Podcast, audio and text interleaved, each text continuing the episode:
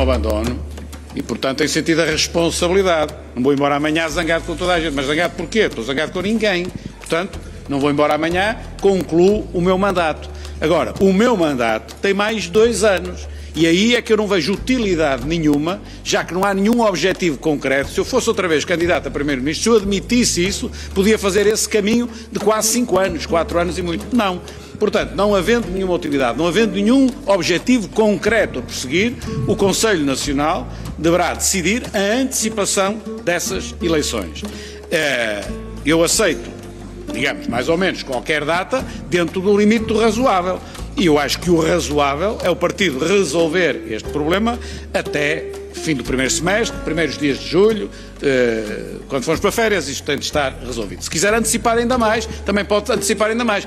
Não queria, não gostava, era de ver a fazer outra vez a mesma coisa que se fez há pouco tempo atrás, com aquelas diretas e o Congresso tudo atabalhoado, umas coisas em cima das outras. Acho que não há necessidade, mas se quiserem também é assim que se resolve. Rui Rio não abandona o posto. Um comandante não abandona o barco enquanto o barco se está a afundar. E aqui, nesta primeira declaração, o líder do PSD garantia que podia ficar até julho. Mais do que isso, seria inútil. Mas eis que Rio foi ao Conselho Nacional do PSD dizer que pode ser já em julho, mas que também pode ficar até ao fim do ano e, quem sabe, até podia fazer o mandato todo. Só não se percebe em que poderia continuar a ser útil. A questão que se coloca é, então, quando são essas eleições diretas. A primeira hipótese, como é evidente, é que as eleições diretas fossem no momento certo e o momento certo é daqui por dois anos. Tem a vantagem de poupar o próximo líder a um desgaste que quase é muito difícil de aguentar, digo por, por, por eh, experiência própria, e a vantagem de evitar três congressos. Muito bem. Mas isso, para mim, não é, sinceramente, utilidade. A segunda possibilidade que alguns uh, me falaram, é, e eu estou a dizer, o que eu estou a dizer é, estou a colocar a situação do ponto de vista teórico, não estou aqui a dizer o que, o que se acha bem ou se acha mal, era puxar as eleições apenas um ano, serem feitas em dezembro, janeiro, apenas para evitar casar os calendários eleitorais internos com as eleições europeias ou com as eleições legislativas. Era a única forma de elas não caírem em cima desses atos eleitorais. Também tinha essa vantagem de poupar três eleições e apenas serem apenas duas. E finalmente, a terceira hipótese é a hipótese de o fazer já, e fazendo já é fazer naturalmente com serenidade e com tranquilidade.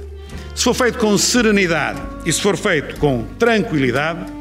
O problema é que em política é muito perigoso um comandante ficar demasiado tempo aos comandos enquanto o navio se afunda. Em política, convém que o comandante que entrar a seguir receba o barco em condições de continuar a navegar. No CDS, por exemplo, o próximo comandante vai ter que tirar o barquinho do fundo do mar, se conseguir. No PSD, Rui Rio vai sair da liderança Resta saber quando. E então alguém tomará conta dos comandos. Resta saber quem. Bem-vindos à Comissão Política. Estamos a gravar na manhã de quarta-feira, 23 de fevereiro. Eu sou o Vitor Matos. Hoje temos um convidado especial, o que acontece raramente. Hoje, para nos ajudar a perceber o que, passa, o que se passa no PSD e qual é a opinião dele, e também para ver se é possível perceber o que se passa no PSD. Ele já foi advogado-geral no Tribunal da União Europeia, já foi ministro adjunto de Pedro Passos Coelho, é professor universitário, diretor da Global School of Law da Católica, viveu anos como professor no Instituto Universitário de Florença, coordenou o programa da candidatura de Paulo Rangel à liderança do partido e publicou agora, isto já vai longo, o livro A Democracia em Tempos de Pandemia. É Miguel Poeres Maduro. Olá, Miguel. Olá e, e, obrigado pelo convite, em particular, se é um convite raro e uma ocasião excepcional. Estou particularmente honrado. e temos aqui ao lado a nossa Eunice Lourenço, editora política de Expresso. Olá, Eunice. Olá. E Rita Diniz, que este sábado foi de castigo a Barcelos fazer a cobertura de mais um dramático Conselho Nacional do PSD. E foi muito útil e produtivo, como se viu. que afinal não foi assim tão dramático. Olá, Rita. Olá. Antes de passarmos ao nosso convidado, vamos picá-lo um bocadinho. Rita, explica-nos tu primeiro o que é que foste lá fazer, quer dizer, e o que é que. Pois não sei, dizer não que afinal sei, não sai, não sei o que é que fui lá fazer, que é não, é? não, é não sei o que é que fui lá fazer porque ficou tudo eh, basicamente na mesma. Rui Rio eh, chegou ao Conselho Nacional já a dizer ao que ia que hum, não, não tenham ideias porque eu só venho ouvir. Eh, Ninguém vai aqui fazer nada, ninguém tem o direito de vir aqui fazer nada porque eu é que decido quando é que saio e quando é que me demito e quando é que não, não saio. Portanto, o que Rui Rio foi fazer foi hum, fazer um balanço de, do, do que se passou para esta derrota eleitoral e de quem foi a culpa, no fundo.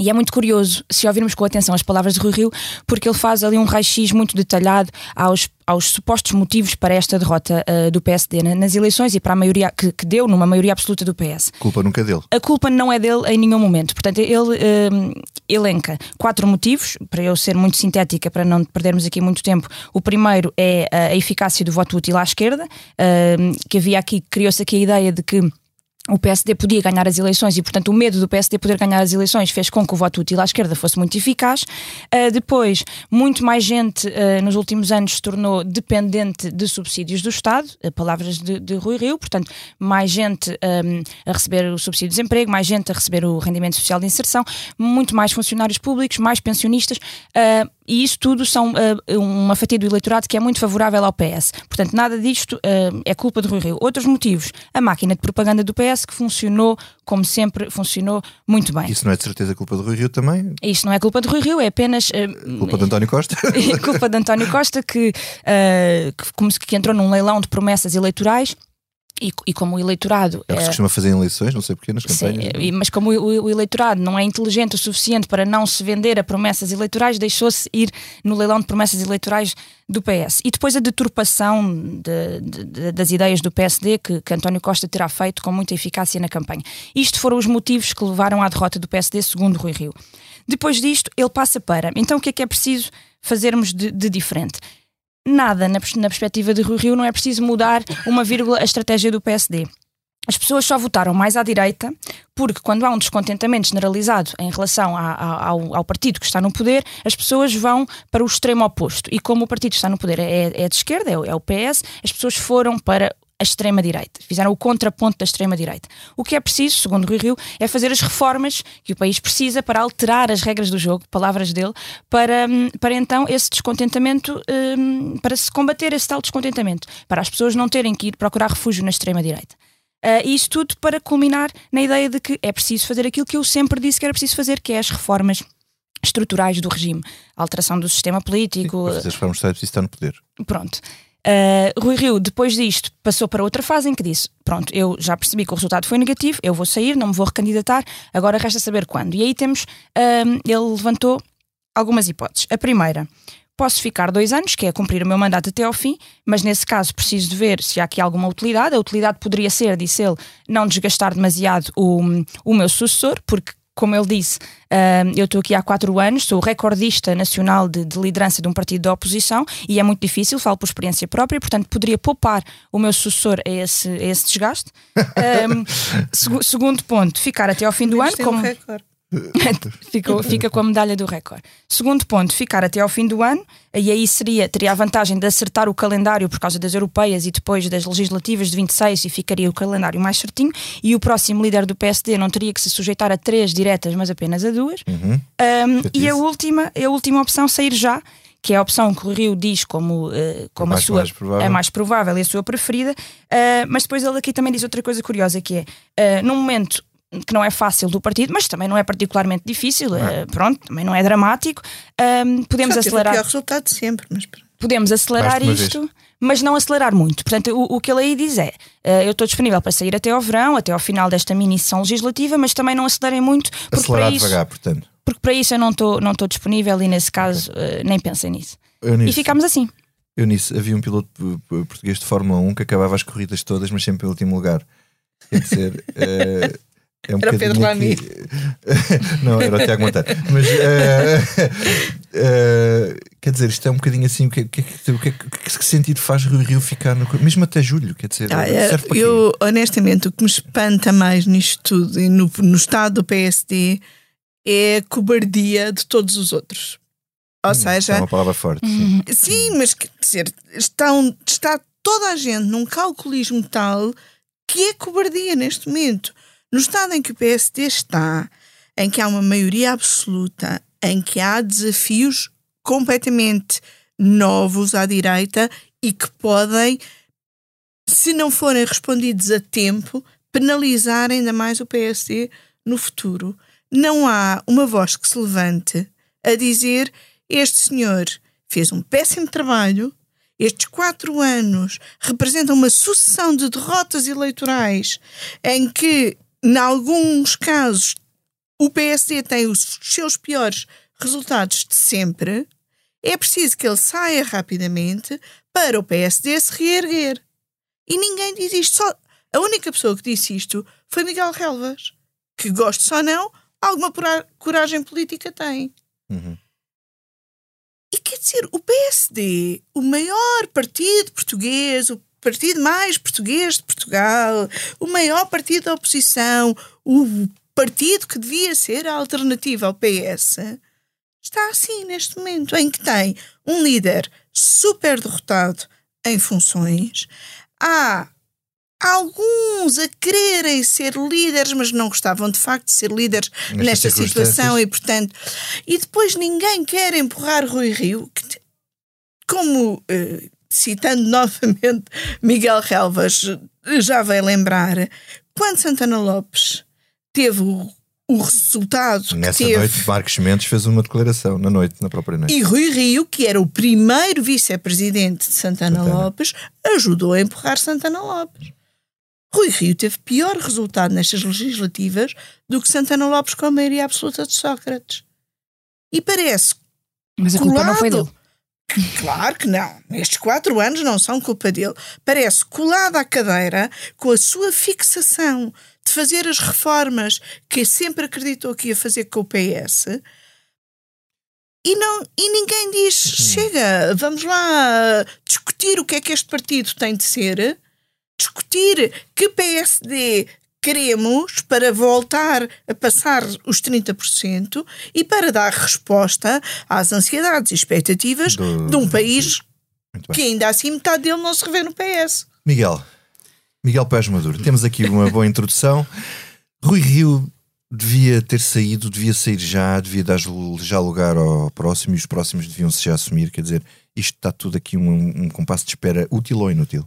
Só um ponto prévio que eu não resisto a fazer relativamente ao que disse o Vítor, porque nós acabamos de ver que temos um primeiro-ministro que acabou de ganhar eleições com maioria absoluta uh, e cujo sucesso da sua governação é conseguir acabar todas as corridas, ainda que em último. Portanto, nem sempre, nem sempre é isso. Se nós olharmos para o país, é isso, é a mediocridade eh, convertida, convertida em sucesso, porque nós realmente não temos bancarrota, mas parece que o sucesso e a ambição do país hoje em dia é não estarmos em bancarrota. Mas se olharmos para o PS também é isso, é acabar as corridas Estamos cada vez mais empobrecidos em, em termos é relativos, é estamos estagnados economicamente. Mas, portanto, isto só para relativizar uh, essa questão do, do acabar em último. Uh, ser ou, ser ou não um sucesso. Aparentemente, pode ser um sucesso, pode permitir um Primeiro-Ministro ganhar com maioria absoluta. Quanto à questão do calendário, eh, eu tenho dois comentários relativamente àqui, à, àquilo que eu vi. É, primeiro, eu acho que o que o partido se deve concentrar a fazer é discutir o partido. Isso sim, é e é, isso é que, do meu ponto de vista, exige coragem. Há aspectos muito problemáticos e muito importantes a, a discutir no partido, Uh, e esses sim devem nos ocupar. Agora, discutir o líder que irá sair mais tarde ou mais cedo não me parece que já faça muito sentido, nem me parece que devamos concentrar é no PSD a nossa energia. Lá enquanto ele, enquanto ele estiver lá, não dá para é que se começar um processo. Esse era o segundo ponto que eu ia fazer. Hum. É se, se Rio deve ficar mais ou menos tempo, depende, do meu ponto de vista, do uso que será feito desse tempo, ou por Rio, ou, para, ou por quem lhe suceder. Eu dou um exemplo. Eu acho que uma das coisas mais importantes que o partido tem de fazer é uma reforma profunda da sua organização interna. E não é para olhar para dentro, é para olhar para fora. Porque uma das razões pelas quais o PSD perdeu a capacidade de uh, adesão de muitos portugueses que já não se sentem representados uh, pelo partido tem a ver com condições que eu já, aliás, com outros no PSD já diagnostiquei há bastante tempo e até fazemos propostas de reforma uh, do, do partido nesse sentido. Fazer primárias, não, não necessariamente ab, ab, abrir militância, tem de haver uma forma de abrir a participação na, nas eleições. Não faz sentido que os, que os primeiros-ministros em Portugal sejam escolhidos por um grupo cada vez menor de pessoas e, em muitos casos, por sindicatos de votos. Têm dito, quer os candidatos à liderança do PSD, quer o líder do PSD, dizem isso, e nós não fazemos nada para alterar, para alterar esse, esse, esse estado de coisas. Há quem quer voltar mas aos congressos, mas quer voltar aos congressos. Eu preferia, acho que o modelo do congresso garantia maior liberdade e maior abertura e na prática do que um modelo de diretas com um universo eleitoral tão pequeno, com tão poucas pessoas que, portanto, levam um, um risco de captura de voto muito grande. Mas não é apenas esse o problema. É o reforço das regras de integridade. Eu propus uma comissão de ética. Uhum é o reforço de mecanismos de qualificação e de capacitação e de atração de quadros ao partido. Eu acho que o PSD devia tomar a iniciativa de uma parte do financiamento público ter de ser obrigatoriamente uh, dedicado pelos partidos, não a, não a ações de campanha, mas a ações de qualificação dos seus quadros, de capacitação e relação com, com, com a sociedade civil. E se esse é um dos objetivos fundamentais, e como disse, é um dos mais importantes, na minha opinião, não é do ponto de vista interno do partido. É uma reforma interna, mas para, porque é relevante para a relação do partido com a sociedade. Agora há tempo, agora pelo menos tem tempo para fazer duas, isso. A, questão, a grande dificuldade é como é que se faz isto. E nós mas temos duas ficar lá Rui Rio para fazer isso? É, é, é, essa é a minha dúvida. Mas é uma dúvida genuína. Porque, porque é que é tão difícil depois fazer isso? Por um lado, Rui Rio, sendo um líder que vai sair, tem mais liberdade relativamente às estruturas de poder internas para conseguir promover uma reforma dessa. Se ele conseguisse fazer isso, eu acho que valeria a pena ele, ele, ele ficar algum tempo. Porque eu acho que num partido, vamos ter eleições daqui a quatro anos, quem quer que vá ser o líder do partido nos próximos, no próximo ano, ano e meio, esta deveria ser a sua primeira, a sua primeira tarefa, Isso formar internamente o partido. Um e eu não sei se um líder eleito de novo, com base nesses compromissos e nas estruturas atuais, terá mais capacidade de fazer essa reforma que o partido necessita de um co-líder que está livre disso porque, porque vai sair. Mas é uma dúvida que eu tenho mesmo. E eu quero saber é, relativamente a uma ou outra opção, qual é mais Mas Rui um nunca levantou essa opção. Precisa de um, de um congresso estatutário. Eventualmente. E não são coisas que o Rio. Aí só fazia não. sentido. Não, por isso é que eu digo. A revisão dos depende... estatutos era uma ideia que o Rui Rio também tinha e defendia uh, há bastante tempo e nunca fez. Mas poderia vir a, a falar nisso agora e não ouvi só falar teve quatro agora. anos para fazer. Pois. Não, não, não, não. Eu acho que o entendimento dele, e eu tive uma conversa com ele, espero não, não revele nada de muito significativo, porque como sabem eu, eu fiz uma moção temática e depois na sequência dele falei com isso, com, com ele, em meu nome e nome dos outros que apresentaram essa moção temática, fazia uma série de propostas nesse sentido, e ele disse-me que continuava muito empenhado na reforma do partido, e eu acho que ele era genuíno uhum. nisso, uh, mas que entendia que ela só era politicamente viável de uma forma muito gradualista. Que a ambição que nós tínhamos era dificilmente concretizável uh, em termos daquilo que era, que era o partido. E, portanto, essa eu acho que é uma grande dificuldade que ou ele, enquanto líder, se sente. Eu aceitaria que ele ficasse se fosse para fazer isto. Um, ah, por exemplo, mais tempo. Via mas se não for ele, viria essa utilidade. Mas é, é como diz, não me parece que ele tenha uh, um, uh, expresso. Sim, o líder que não fez isso nestes quatro anos. Não, mas vai eu, fazer eu, agora. o que eu acho é que, curiosamente, a grande dificuldade é que um líder eleito com base na forma de funcionamento do partido agora terá sempre grande dificuldade de fazer. E, paradoxalmente, talvez um líder que já não estava prisioneiro uh, uh, disso poderia ter maior liberdade de fazer, não, mas esta é uma grande dificuldade A não ser que tem, seja um líder que defenda, que defenda isso, como por exemplo aparentemente era Paulo Rangel, que ele é, tinha isso no seu. Aliás, foi uma das razões pelas quais seu... Hum. eu Uh, concordei com, com o Paulo Rangel e aceitei dar-lhe apoio não é? e trabalhar com ele, foi precisamente porque ele me disse que estava disponível para implementar aquelas, é aquelas formas relativamente a, a, Pode ser que sim, depende, vamos ver dos candidatos, quem serão, e se algum deles também eh, eventualmente assume, se, se um líder for eleito tipo. com base nessa proposta, se essa proposta fizer parte claro. do programa de um líder, tem toda a legitimidade como, como fazia, fazer. Como fazia no caso do, do, do, do Dr. Paulo, Paulo Rangel. Rangel. Mas por isso é que eu digo, eu, eu, eu não estou, não, não consigo dizer sou favorável que o fique mais ou que seja mais rapidamente substituído, porque depende do que ou ele ou quem o for substituir fizer com esse tempo adicional que resulta daí. Isso, isso vai-te fazer depender o seu apoio a um candidato disso? Desse, desse... Para mim é muito importante, seguramente, sim. Foi o, eu, o único candidato que eu apoiei até hoje, formalmente, e claro, eh, foi o, o, o Paulo Rangel, e foi claramente uma das razões fundamentais foi essa forma do partido que eu defendo. Mas um partido voltar-se muito para dentro num momento como este eu, como cidadã, preocupa-me o PSD isso é desaparecer um bocadinho do debate político e deixar à sua direita o palco num momento como este. Não, e tem toda a razão. E vai demorar muito tempo a recuperar o palco. E tem razão, mas deixe-me explicar. Eu não acho que uma coisa seja impeditiva da outra. Ou seja, primeiro, esta reforma interna não é uma reforma que volte o partido para dentro, pelo contrário. Porque é uma reforma interna que vai abrir o partido para fora. Vai trazer mais participação. É esse o objetivo. É, o simples facto do partido adotar na relação com a sociedade civil, com os quadros, com os seus próprios quadros e na abertura a quadros externos, mas também nos próprios critérios de integridade, gerar maior confiança e abrir-se à militância e à participação uh, uh, política. Veja o seguinte: nós sabemos hoje, com estudos, que os jovens estão mais interessados na política do que no passado. Mais interessados na política do que no passado. Mas confiam menos nos partidos políticos. Se houver um partido político que reforme as suas estruturas de funcionamento, ele tem um potencial de captação e de atração do, de, para, para a prática política. Iniciativa Liberal, por exemplo. A Iniciativa Liberal está a tirar partido disso. Uhum. E, eu e acho os estudos o, com, um, desta semana um, foram publicados vários textos com base no, no estudo que, o, que Pedro Magalhães fez com a votação à, à boca durna da com a sondagem à boca durna da Pitagórica, que mostra o interesse dos jovens e como os jovens estão uh, mais virados para a direita. Portanto, é preciso que alguém aproveite esta onda. E, e, e, e, o PSD... o PSD continua a ter mais capacidade de atrair os jovens do que o Partido Socialista, mesmo assim. Mas eu acho que pode ter muito mais.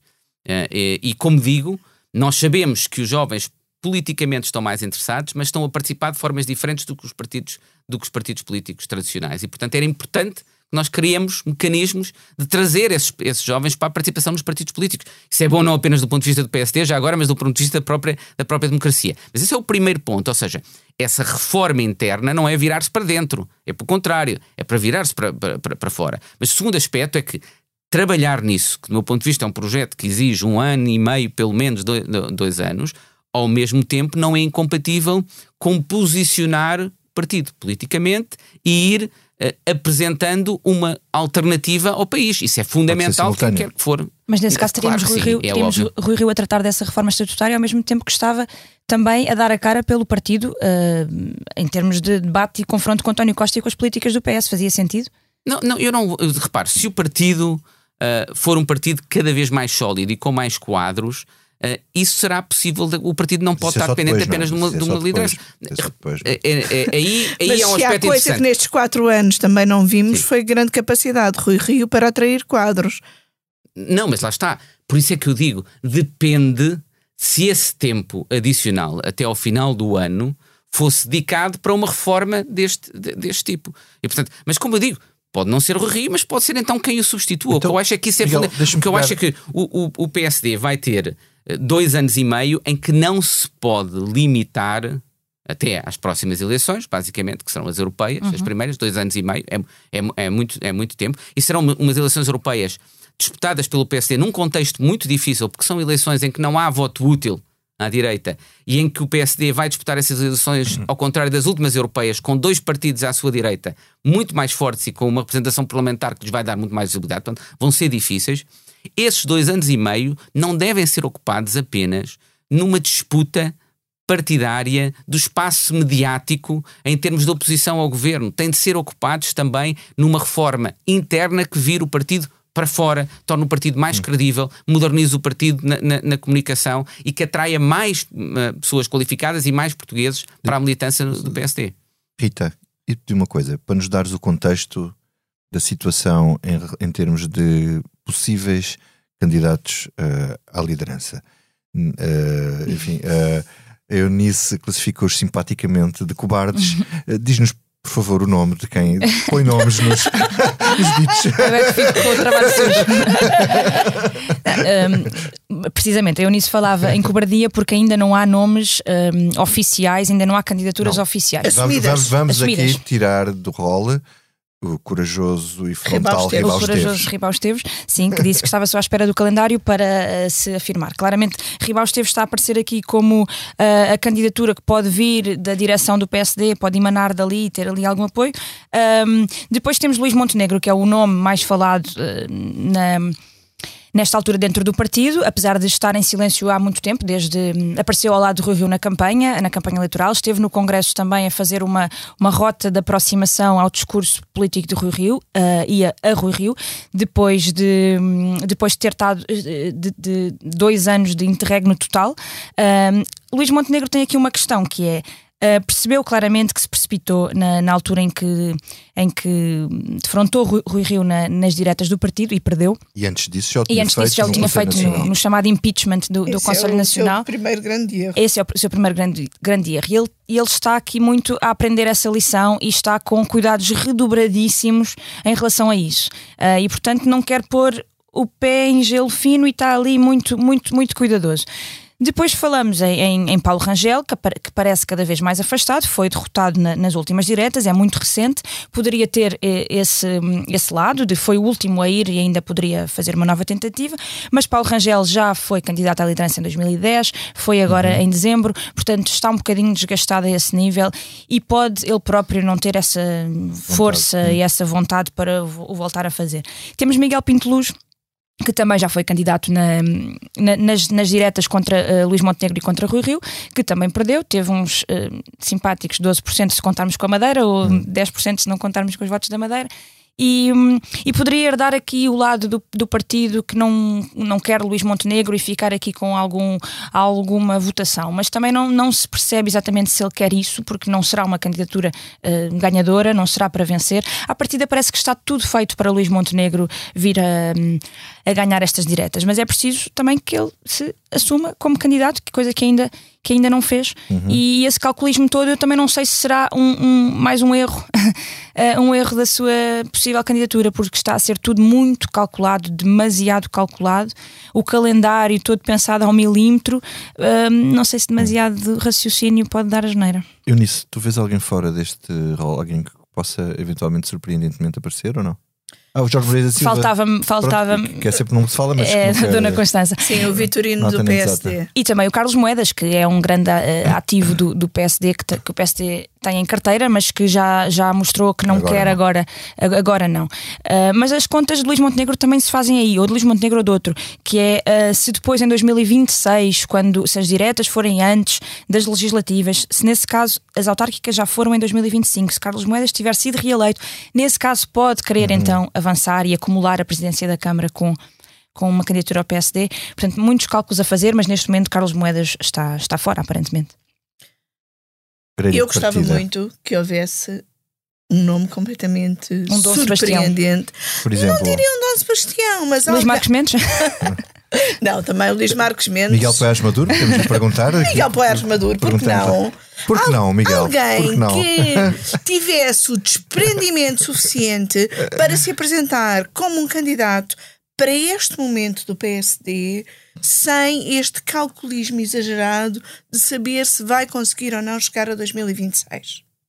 Alguém que chegue e diga: Eu acho que o PSD o que tem a fazer neste momento é isto, o nosso cenário é este, temos de ir por aqui para continuarmos a ser o partido da alternância em Portugal e para não deixarmos, não ficarmos dependentes de outros, sem ter a preocupação excessiva de ser o candidato a primeiro-ministro em 2026.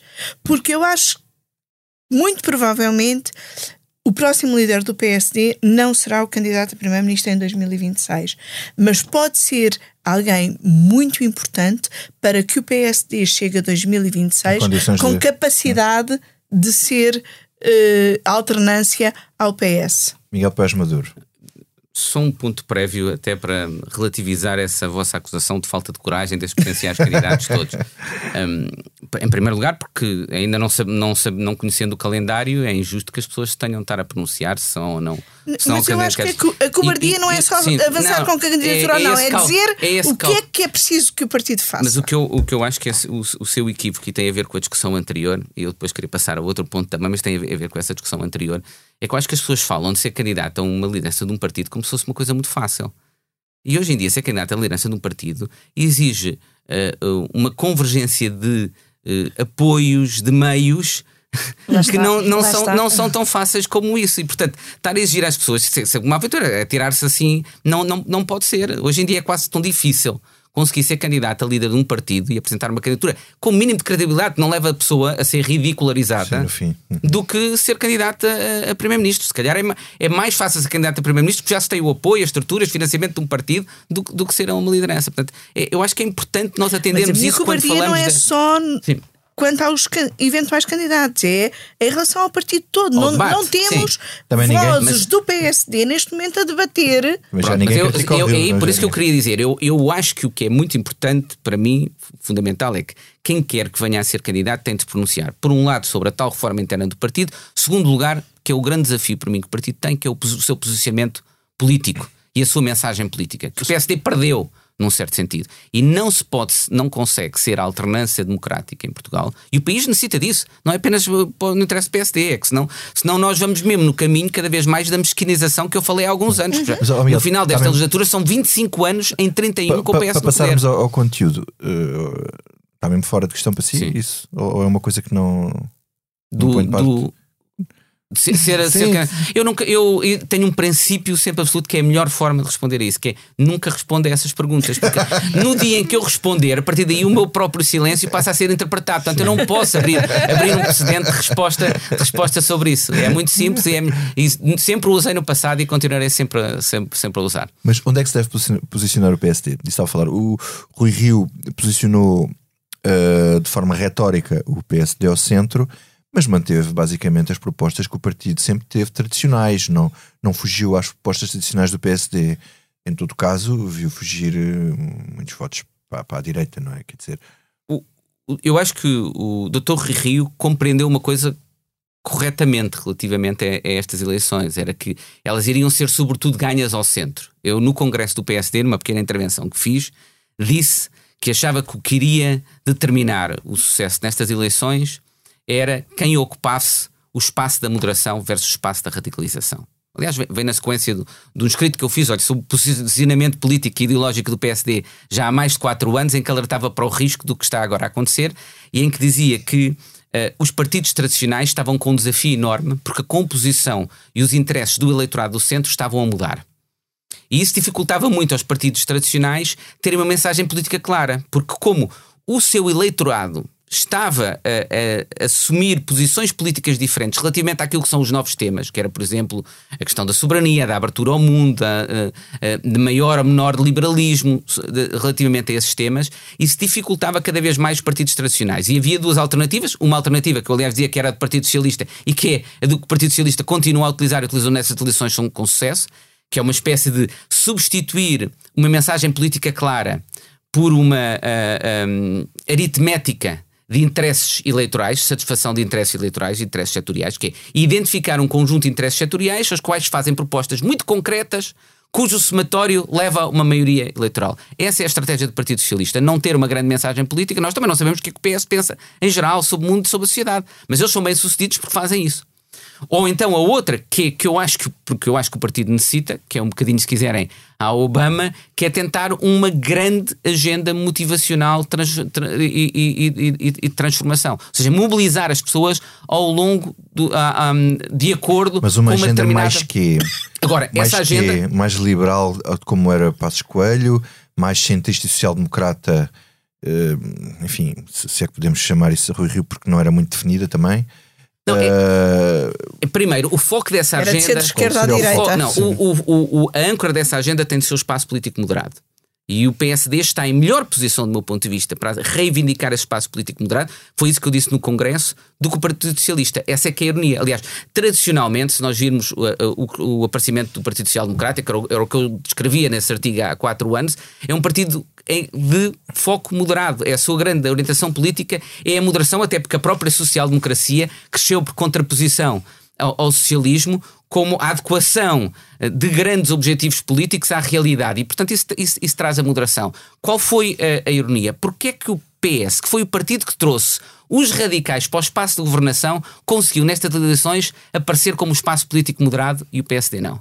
E eu acho que aí um dos aspectos que falhou na é? estratégia do Torre Rio foi a ambiguidade inicial que o partido teve em relação ao Chega. Uhum. E eu posso dizer, alertei isso. Foi um dos poucos que nessa altura disse que achava que era errado em termos de princípio, errado em termos de estratégia, abrir isso porque tirava o PSD, tirava o PSD a grande uh, trunfo político que tinha perante o Partido Socialista, que era o espaço político moderado fomos nós, que não cedemos nem, a, nem ao uhum. radicalismo de esquerda, nem, nem ao radicalismo de direita. E, e, não, e nós e deixámos com, um com essa ambiguidade relativamente ao Chega, permitiu ao Partido Socialista que, ironicamente, eles, que do ponto de vista da sua história política recente, têm um ónus muito maior do que o PSD, se passasse as eleições a discutir a história política recente do PSD e não a do Partido Socialista. Quer dizer, é uma coisa extraordinária. Portanto, primeiro ponto tem de ser ancorar o partido nesse, nesse espaço político moderado, que é um espaço político moderado que depois lhe permite, por um lado, tentar captar o centro e, por outro lado, algum voto útil da, da direita, mas com uma linha de fronteira muito clara em relação ao Chega, o que não quer dizer ignorar as preocupações políticas de parte mas, mas, do eleitorado do Chega. Há uma, Aí o PSD tem que ter é a iniciativa liberal. Fala-se muito do Chega, mas a iniciativa liberal é mais perigoso do ponto de vista eleitoral. Até porque e eles um dizem que são de centro. social-democrata não é propriamente um partido eh, liberal dogmático como é o caso do Iniciativa Liberal. Portanto, tem que haver, pergunto-lhe se tem que haver um combate ideológico ou um debate sério ideológico a marcar as diferenças entre um partido ultraliberal e um partido que ainda tem social-democrata no nome. Eu acho que o PSD também tem uma diferenciação fácil relativamente à, à, à iniciativa liberal, que vem dessa moderação. O PSD, de origem, é um partido que não tem nem preconceito quanto ao Estado, nem quanto, nem quanto ao mercado, nem quanto ao, ao sistema privado. O Partido Socialista tem um preconceito em relação ao mercado e ao sistema privado. E tem-o cada vez mais. Porque a tal abertura ao radicalismo de esquerda no Partido Socialista foi por puro oportunismo com António Costa, mas com a linha de Pedro Nuno Santos já é por convicção. Portanto, o Partido Socialista, ideologicamente, está a tornar-se mais radical à, à, à, esquerda. Portanto, o PSD tem essa diferenciação clara, por exemplo, com o Partido Socialista. Mas também tem com a Iniciativa Liberal, que tem um preconceito em relação ao Estado. Enquanto o PSD, desde a sua origem, é um partido que, na saúde, na educação, uh, olha, na, justi na justiça também, aquilo que nos deve preocupar não é Uh, uh, o, por exemplo, na saúde e na educação, não é se recebemos os nossos serviços, do uh, não é se temos um, um acesso universal uhum. a serviços do Estado na saúde e na educação. Não. É se temos acesso universal aos melhores serviços de educação e saúde, independentemente de serem prestados pelo Estado ou pelos privados. E, em algumas circunstâncias, podem ser pelo Estado e noutras circunstâncias podem ser pelos Mas privados. Mas até aí o Isso PS conseguiu de um lado e do outro. o PSD uh, um discurso não tão centrista quando colocou em causa se o PSD continuava a defender um serviço, um acesso universal ao serviço de saúde e o PSD não conseguiu desmentir por completo a ideia que o PS Isso passou. aconteceu na saúde e aconteceu, por exemplo, na segurança, social. social. Exatamente. É um projeto antigo do PSD. Porque o partido, antigo. e esse é que é o problema do partido não ter não, não trabalhar uh, de forma muito sólida por um lado, internamente propostas nessa área e, por outro lado, uma mensagem política muito sólida. É quando se chega à campanha eleitoral e se está a tentar, no período de duas semanas de campanha eleitoral, definir uma estratégia, uma mensagem e passar uma mensagem política sobre isso, ela vai falhar. Em relação Portanto, à segurança social. O PSD social... pode ter uma mensagem política que é na, na, na, saúde, nós não queremos, não devemos querer garantir acesso universal ao Sistema Nacional de Saúde, nós deve, ao, ao, ao, Serviço Nacional de Saúde. Nós devemos querer assegurar aos portugueses acesso universal ao Sistema Nacional de Saúde que é todo. Se os privados ajudarem a complementar a oferta pública, de forma a que os portugueses tenham menos tempo, menos lista de esperas, possam ter o, o seu médico de família, se necessário, através de um, de um complemento privado que o Estado a, a, apoia, isso é melhor para, para todos. Se nós tivéssemos consolidado na, esta mensagem política ao longo de tempo, ela resistia a esse tipo de demagogia do Partido Socialista. o problema é que não é não, em poucos e, dias de campanha eleitoral. E é só dizer que isso não, não, só não foi consolidado, como Rui Rio falou sobre isso a primeira vez num debate, uhum. uh, na reta, ali na reta final da campanha, ou no, no início da campanha oficial, uh, em que propôs pela primeira vez a ideia de se pensar no modelo misto da segurança social, deixou no ar, não aprofundou, e claro que depois aí o Partido Socialista explorou, explorou isso tudo porque não estava de facto consolidada anos, nem trabalhada essa proposta. Mais uma vez saliento que Rui Rio há quatro anos, teve tempo para uh, assentar ideias e consolidar ideias. E há quatro anos que ele andava a estudar uma proposta e para tinha a um conselho estratégico, nunca, mas, mas acho tinha um conselho estratégico a estudar muitos dossiês e que fez, de algum aspecto muito bom trabalho. Eu acho que o, o problema do, do PSD não foi tanto não ter propostas nessa área. Não trabalhou não, a mensagem. Assim como às vezes o, o problema da, da, do, do, da nossa economia não é termos boa ciência, não, é não transferir o conhecimento científico para as empresas, no PSD é transferir as propostas que tem numa mensagem política consolidada e clara para os cidadãos. Às vezes Falta, faltou isso, é, é verdade. Eu, eu, mas eu acho que o, o, o, PSD não se deve concentrar agora em estar a discutir o que é que falhou, uhum. correu bem. Mas, mas, mas Já agora, eu, eu acho percebo. que o Dr. Rui também teve aspectos positivos, tentou trazer aspectos para a cultura política. Eu acho que a procura dele no início de oferecer uma oposição que estivesse disponível para compromissos políticos é um aspecto muito importante que a cultura política portuguesa devia adotar. E foi pena ele não ter tido, da parte do Dr. António Costa, alguém que correspondesse a essa disponibilidade. Eu, eu ia só dizer que há uma coisa que eu não percebo é como é que se faz a tal fronteira que falava há pouco uh, em relação ao Chega e também em relação à iniciativa liberal, como é que se demarca uh, as mensagens, ao mesmo tempo em que depois se pois precisa. Chega é muito simples. Se precisa deles, não... mas como é que o PSD consegue ter uma maioria se precisa sempre desses partidos que estão à sua direita e estão a crescer? Mas é, mas é que com uh, a estratégia, do meu ponto de vista, é diferente, porque nós podemos ter uma estratégia de diferenciação com a iniciativa liberal, eu já disse, por exemplo, uhum. alguns dos aspectos nós temos, é muito claro, por exemplo, no sistema de, impostos, o PSD não vai, com, não vai defender uma taxa única, podemos defender menos taxas, uh, uh, uh, mas não, não aquilo que defende a iniciativa, a iniciativa liberal. Mas, de, mas, mas deve isso, demarcar mas, essas diferenças, deve, deve combater deve, ideologicamente. Deve, deve, não acho que a iniciativa liberal seja o principal adversário uhum. político do, do, do, do PSD. Até porque também vai buscar um eleitorado que se calhar não participava politicamente, se sentia excluído e, portanto, é útil. E até porque a iniciativa liberal é, ao contrário do Chega, um possível parceiro político depois numa coligação uh, com, com, com, com, o PSD, do, do meu ponto de vista. Já o Chega a fronteira deve ser uma fronteira política clara, no sentido que não há qualquer acordo possível com um partido que defende uh, uh, aquilo que defende o Chega e com uma linguagem. Porque a linguagem Uh, uh, na política também é, também é, também é fundo, substância, é não é apenas que, forma. Que tem de é? haver uma fronteira política clara quando há um acordo nos Açores. Eu fui, Esse, eu, essa foi a contradição eu fui contra, do Rio, não eu fui, é? eu, eu, fui, eu fui contra isso, mas independentemente disso, é, é, muito possível o PSD vir dizer agora que a nível nacional isso não faz qualquer sentido e não acontecerá. parece Também um já dilema houve... do PP espanhol, não é? Mas como com digo, casado a é dizer muito... que há uma fronteira clara olhemos para o futuro Olhe, olhemos para o futuro eu acho que eu acho que o PSD pode, pode ser muito claro em que não vai fazer acordos com, com, com, com o Chega e isso não quer dizer como diz não se preocupar com temas que são temas relevantes para o eleitorado do Chega. Por exemplo, o tema de, do combate à corrupção, que aliás é irónico e paradoxal que seja o Chega com algumas das pessoas que estão no, naquele partido a defender isso, mas isso acontece porque a classe política em Portugal não tem, e os partidos moderados, partidos de centro, os partidos do sistema, se quiser, não têm defendido esse tema que é importantíssimo. Esse é outro tema que eu acho que o PSD devia assumir como dos prioritários na sua mensagem e agenda política. Quer dizer, eu acho inconcebível, tenha repetido isto, que em Portugal se trate aquilo que se passou com José Sócrates e com a Operação Marquês como se fosse apenas um problema do sistema judicial, um problema do sistema penal. Não é. Aquilo revela uma forma de funcionamento do nosso sistema político que o país tinha de discutir e sobre a qual o Partido Socialista devia ter sido responsabilizado. E não foi. E em vez disso, quer dizer, é o PSD que vem ter de defender aquilo, o, o, os sacrifícios que infelizmente teve de impor aos portugueses durante a Troika e o Partido Socialista não responde por nada. Como é que foi possível aquela pessoa ser primeiro-ministro com aqueles comportamentos enquanto era primeiro-ministro? Sem que nenhuma outra entidade no, no, no, país se desse conta disso, sem que o seu partido se desse conta disso, e muitas de, daquelas práticas, nós não sabíamos se, era, se havia práticas ilegais, mas muitas das práticas que já eram pouco éticas, eram óbvias, eram públicas, podiam ter sido controladas, podiam ter sido fiscalizadas, nada disso aconteceu. Ora, esse debate o país devia ter tido e infelizmente não o teve. Miguel Paz Maduro, quem é que será o melhor próximo líder do PSD? Não, isso vai depender sempre das. É, é, eu costumo dizer, as escolhas, eh, tudo aquilo, todas as decisões que nós tomamos na vida são escolhas, sempre.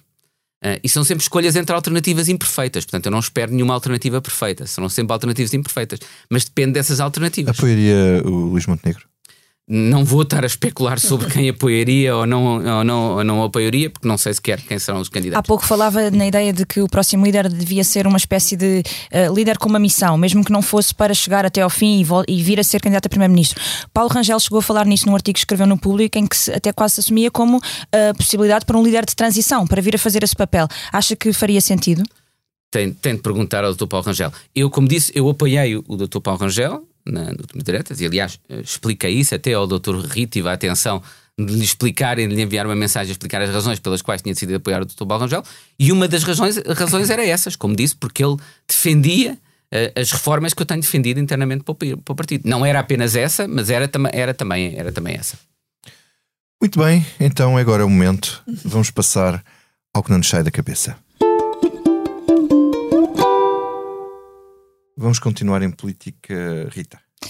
Sim, para continuarmos um bocadinho aqui neste tema, mas para passarmos para o outro lado passarmos um bocadinho a fronteira, como eu nisso falava ainda agora, uh, as questões, que, uh, o que se está a passar no, no, PP espanhol é, é muito paradigmático e é uma coisa que não pode ser totalmente uh, desagradada, daqui, de, desagregada daquilo que se passa no, no, nosso país. portanto, acho que o PSD também tem que olhar para o que se está a passar no PP espanhol, que está completamente a implodir de alguma forma e muito por causa do, do Vox, do, do nosso Chega do partido de extrema-direita. Chega deles, portanto. O Chega, o chega, chega deles. Uh, aliás, Ventura vai estar com o líder do Vox uh, hoje. Exatamente. E já agora, esses partidos todos, é uma das coisas que demonstra a reconfiguração partidária dos interesses do, dos eleitores.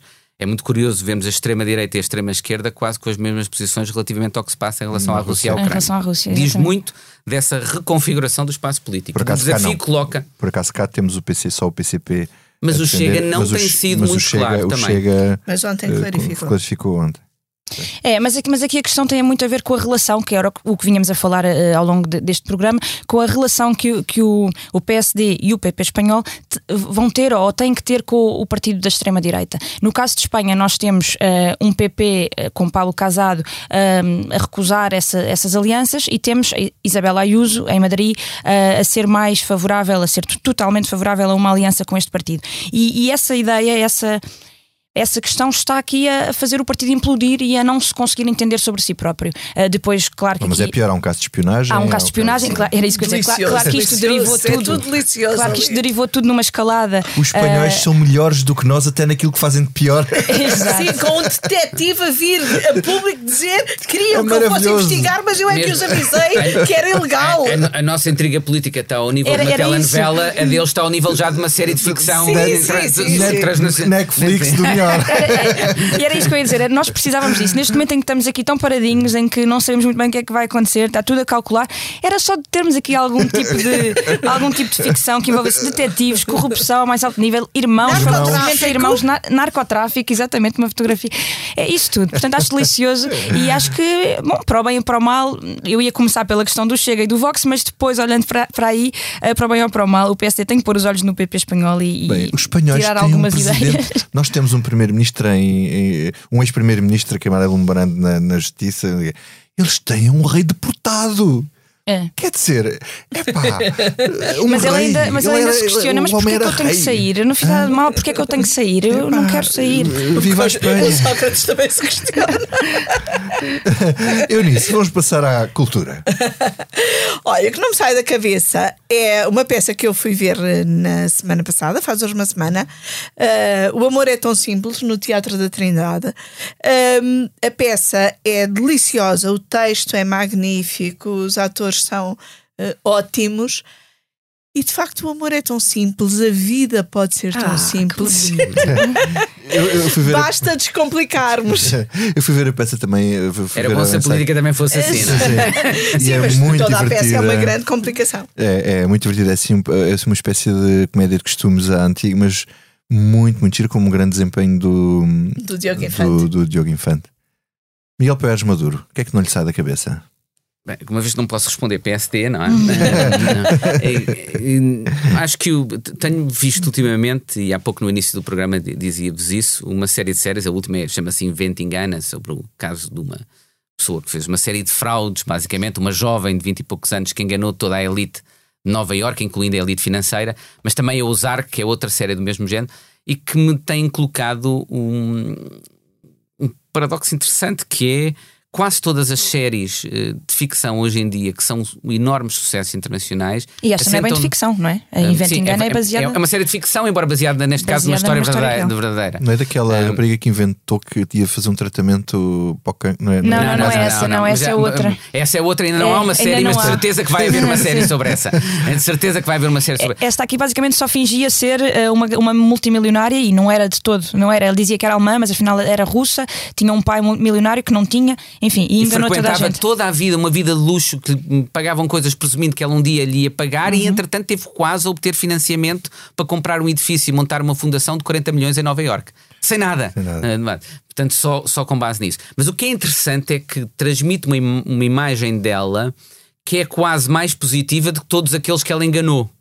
E muitas das séries que nós vemos agora são séries de enorme ambiguidade moral. Uhum. Eu, eu, lembro quando eu, quando eu era muito mais uh, miúdo, quer dizer, as séries eram sempre séries, as histórias, eram os bons e os, maus. E era claro quem e, eram os bons e os maus. Se, se calhar diz muito da sociedade de hoje, e não sei se é melhor, se é pior, eh, esta enorme ambiguidade. Diz muito da ambiguidade na própria vida. É, mas, mas já, já, havia outras séries como House of Cards que também tínhamos isso, o anti-herói. Claro. Começámos por gostar não, dele, não é? A, Breaking Bad também Soprano, era assim. Sopranos, é, é, a, Sopranos talvez foi a primeira Exatamente. que mais Até no Padrinho. lançou isso. Até no Padrinho. Sim. Nós tendemos aí, a gostar. Mas aí já era mais aquele personagem que que é corrompido, que vinha puro e depois é corrompido, na lógica do padrinho, que era o, o, o personagem do, do, Michael, do Pacino, não é?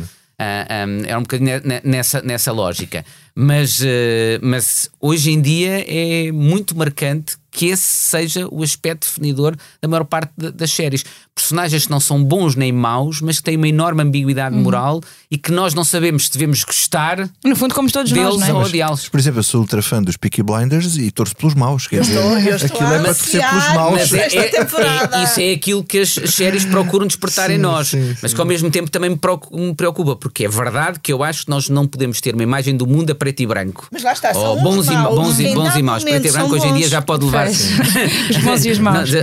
mas ao mesmo tempo, ah, eu acho que é importante que nós mantenhamos uma capacidade de fazer juízo moral sobre o comportamento das pessoas, se esse comportamento é correto ou é incorreto. E preocupa-me se abandonamos totalmente isso. Eu ainda estou tão feliz porque o meu filho mais novo ainda vê o Star Wars com grande afinco e brinca com o Star Wars, passados dias a brincar com o Star Wars e ele é tudo muito clarinho que é o negro, o lado, o lado negro, negro e o lado... Vitor, por acaso é, uma, é, é, algo que eu uso nas aulas que vou dar aos meus alunos Sim. na Católica do Porto, porque o Star Wars, na realidade, olha, ainda agora com a, com a guerra da Ucrânia e da Rússia, é uma metáfora sobre como é que uma democracia se transforma numa, numa ditadura. É uhum. É muito interessante de, de, de, desse ponto de vista. É a ameaça externa uhum. que leva a concentrar os poderes no chanceler, não é? Não sei se lembram. Sim, sim. Que, e depois isso leva a uma concentração enorme de poderes e a uma ditadura. Portanto, é uma, é uma série ótima enquanto metáfora dos regimes políticos e da conversão qual, das qual, democracias qual? em Star Wars? Ah, o Star, Star Wars. Wars. Ah, sim, sim. Bom, uh, o que não me sai da cabeça não tem qualquer tipo de relativismo moral.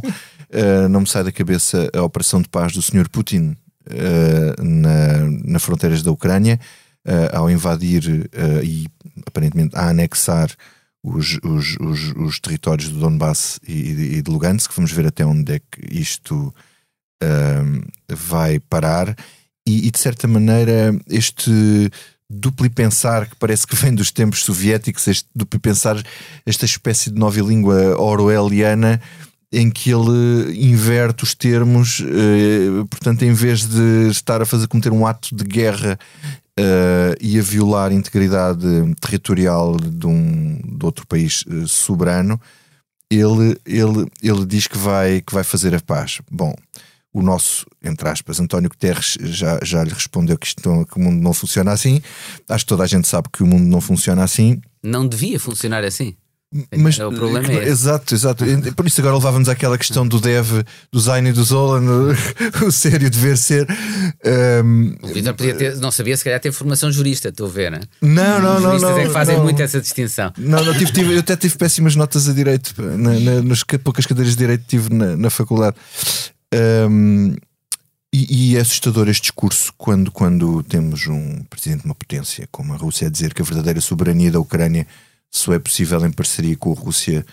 Isto, isto, isto valeria para tudo. Quer dizer, a Espanha a dizer, ah, Portugal só tem verdadeira soberania se nós, eles, no fundo, aquilo é uma excrescência da Península Ibérica, ou Portugal dizer, não, a Galiza é uma excrescência, devia ser. Quer dizer, isto realmente abre, abre aqui, para além da questão da guerra na, na, da guerra na Europa, que é uma coisa absolutamente impensável nas nossas gerações. Uh, tivemos aquele interregno na, na Jugoslávia, uh, mas isto é absolutamente preocupante. Isto não me tem saído da cabeça e estou a acompanhar isto, não, não consigo deixar de acompanhar isto nos jornais todos internacionais, consigo ver e nacionais também. Uh, enfim, e espero que isto não se não se concretize na realidade, uh, que não passe dali. Bom. Esperamos todos. Exato. Ficamos calhar, hoje sem grandes hipóteses. hipóteses não, é? Uhum. pois. Uh, fica, fica aqui um sentido de esperança uh, sem grande. Um, um, sentido de esperança nublado, enfim.